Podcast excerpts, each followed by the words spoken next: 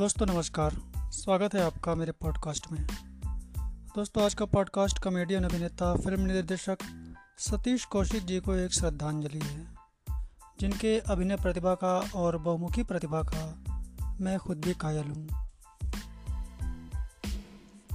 उनका निधन बुधवार को दिल्ली में हो गया। अनुपम खेर ने उनके निधन पर दुख व्यक्त करते हुए लिखा कि मृत्यु ही इस दुनिया का अंतिम सत्य है, पर यह बात मैं अपने जीते जी अपने जिगरी दोस्त सतीश कौशिक के बारे में लिखूंगा। मैंने यह सपने में भी नहीं सोचा था। पैंतालीस साल की दोस्ती पर अचानक ऐसे पूर्ण विराम, तुम्हारे बिना कभी जिंदगी पहले की तरह नहीं होगी, ओम शांति। अखबार ने उनके बारे में लिखा है कि ऐसा कलाकार जो फिल्म पिटने पर मुस्कुरा देता था। चलिए उनके यादों का सफ़र आगे बढ़ाते हैं।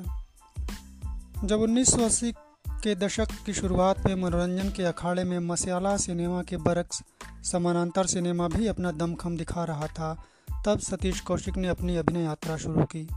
चक्र और मंडी जैसी कला फिल्मों की छोटी छोटी भूमिकाओं के बीच वह शेखर कपूर की चर्चित फिल्म मासूम का हिस्सा बने। अनिल कपूर के साथ वो सात दिन में भी दिखे, गिरीश कर्नाड की फिल्म उत्सव में भी नजर आए।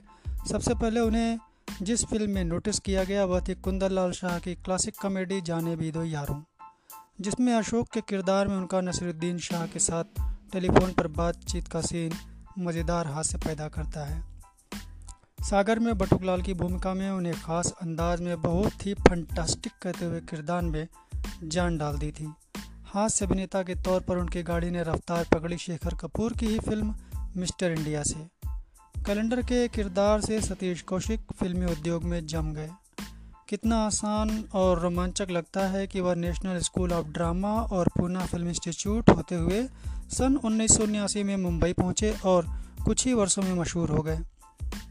साधारण शक्ल सूरत के बावजूद लोकप्रिय अभिनेता बनने का उनका सफ़र आसान बिल्कुल न था। उनकी खास बात यह थी कि कभी हौसला नहीं हारे और मेहनत से अपना लक्ष्य हासिल करने में जुटे रहे। सतीश कौशिक दिल्ली के करोलबाग के निम्न मध्यवर्गीय माहौल में पले बढ़े थे। उनके पिता ताले घड़ियां बेचते थे। जीवन में बहुत संघर्ष था। पिता का संघर्ष बाद में उनके लिए कच्चे माल की तरह काम आया। उन्होंने आर्थर मिलर के नाटक डेथ ऑफ ए सेल्समैन के हिंदी रूपांतरण सेल्समैन रामलाल के केंद्रीय चरित्र को रंगमंच पर साकार किया।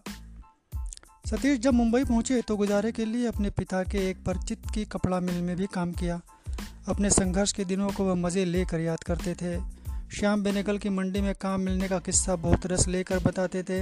बेनेगल ने कहा, सारी भूमिकाओं के लिए अभिनेता चुने जा चुके हैं, फिर भी अपना फ़ोटो छोड़ दें। हाजिर जवाब सतीश कौशिक ने कहा कि फ़ोटो तो नहीं है, ये एक्सरे रिपोर्ट देख लीजिए, मैं अंदर से बहुत अच्छा दिखता हूँ। ठहाका लगाते हुए श्याम बेनेगल ने उन्हें काम दे दिया। अपने प्रतिभा प्रशिक्षण के साथ साथ हाजिर जवाबी बहुआयामी प्रतिभा और लगन की बदौलत सतीश जल्दी ही अभिनेता, लेखक, सहायक निर्देशक, सह निर्माता के काम भी करने लगे। हालांकि पहली निर्देशित फिल्म रूप की रानी चोरों का राजा की नाकामी के बाद वह अवसाद में चले गए थे, पर बाद में अच्छे निर्देशक के रूप में भी उन्हें पहचाना गया। समग्रता में वह मानने में कोई हर्ज नहीं कि बतौर हास्य अभिनेता उनका सिक्का ज़्यादा चला। बिना लाउड हुए सहज हास्य पैदा करते थे। राम लखन के काशीराम की भूमिका के लिए उन्हें सर्वश्रेष्ठ हास्य अभिनेता का फिल्म फेयर पुरस्कार भी मिला था। साजन चले ससुराल के मुत्तुस्वामी के किरदार के जरिए उन्होंने पड़ोसन फिल्म में निभाए गए महमूद के किरदार को श्रद्धांजलि दी थी।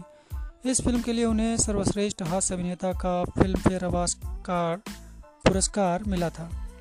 दीवाना मस्ताना में उनका पप्पू पेजर का किरदार कैलेंडर की भूमिका की ही तरह बहुत लोकप्रिय हुआ।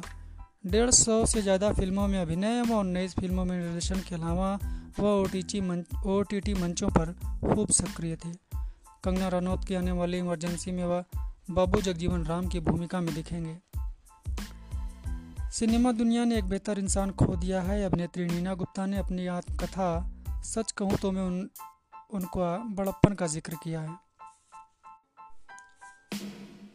जब नीना गुप्ता विवियन रिचर्ड्स से गर्भवती थी तो उन्होंने नीना को शादी का प्रस्ताव दिया था। हालांकि इस प्रपोजल से पहले चार साल पहले ही सतीश उन्नीस सौ पचासी में शशि कौशिक से शादी कर चुके थे। उन्होंने नीना को यह कहते हुए शादी का प्रपोजल दिया कि अकेले बच्चा पैदा करने पर बदनामी होगी अगर बच्चे का रंग सांवला होगा तो लोगों को ये लगेगा कि वो बच्चा सतीश का ही है। ये सुनते ही नीना की आंखों में आंसू आ गए, लेकिन उन्होंने शादी का प्रस्ताव ठुकरा दिया।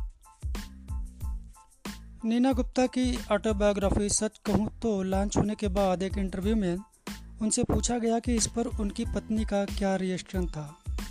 सतीश ने बताया कि उनकी पत्नी नीना को अच्छी तरह जानती थी और दोनों की दोस्ती को समझती थी।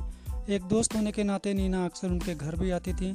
ऐसे में उन्होंने भी दोस्ती की इज्जत रखी और कोई नेगेटिव रिएक्शन नहीं दिया। नीना ने सोशल मीडिया पर एक वीडियो शेयर कर उन्हें श्रद्धांजलि दी और कहा, दोस्तों आज सुबह बहुत बुरी खबर के साथ हुई। इस दुनिया में एक ही आदमी था जो मुझे नैन्सी कहता था और मैं उसे कौशिकन। बहुत हमारा बहुत पुराना दिल्ली में कॉलेज के दिनों में वे चाहे मिलें या ना मिलें वो नहीं रहा। यह बहुत दुख की बात है। उनकी छोटी बच्ची वंशिका और वाइफ शशि के लिए बहुत मुश्किल समय है। वह ऐसे मुस्तमौला इंसान थे कि उन्हें और उनके काम को लोग बार बार देखना चाहते थे, पर मृत्यु के अदृश्य हाथों ने अचानक बड़ी क्रूरता से कैलेंडर को सिने प्रेमियों के सामने से हटा दिया।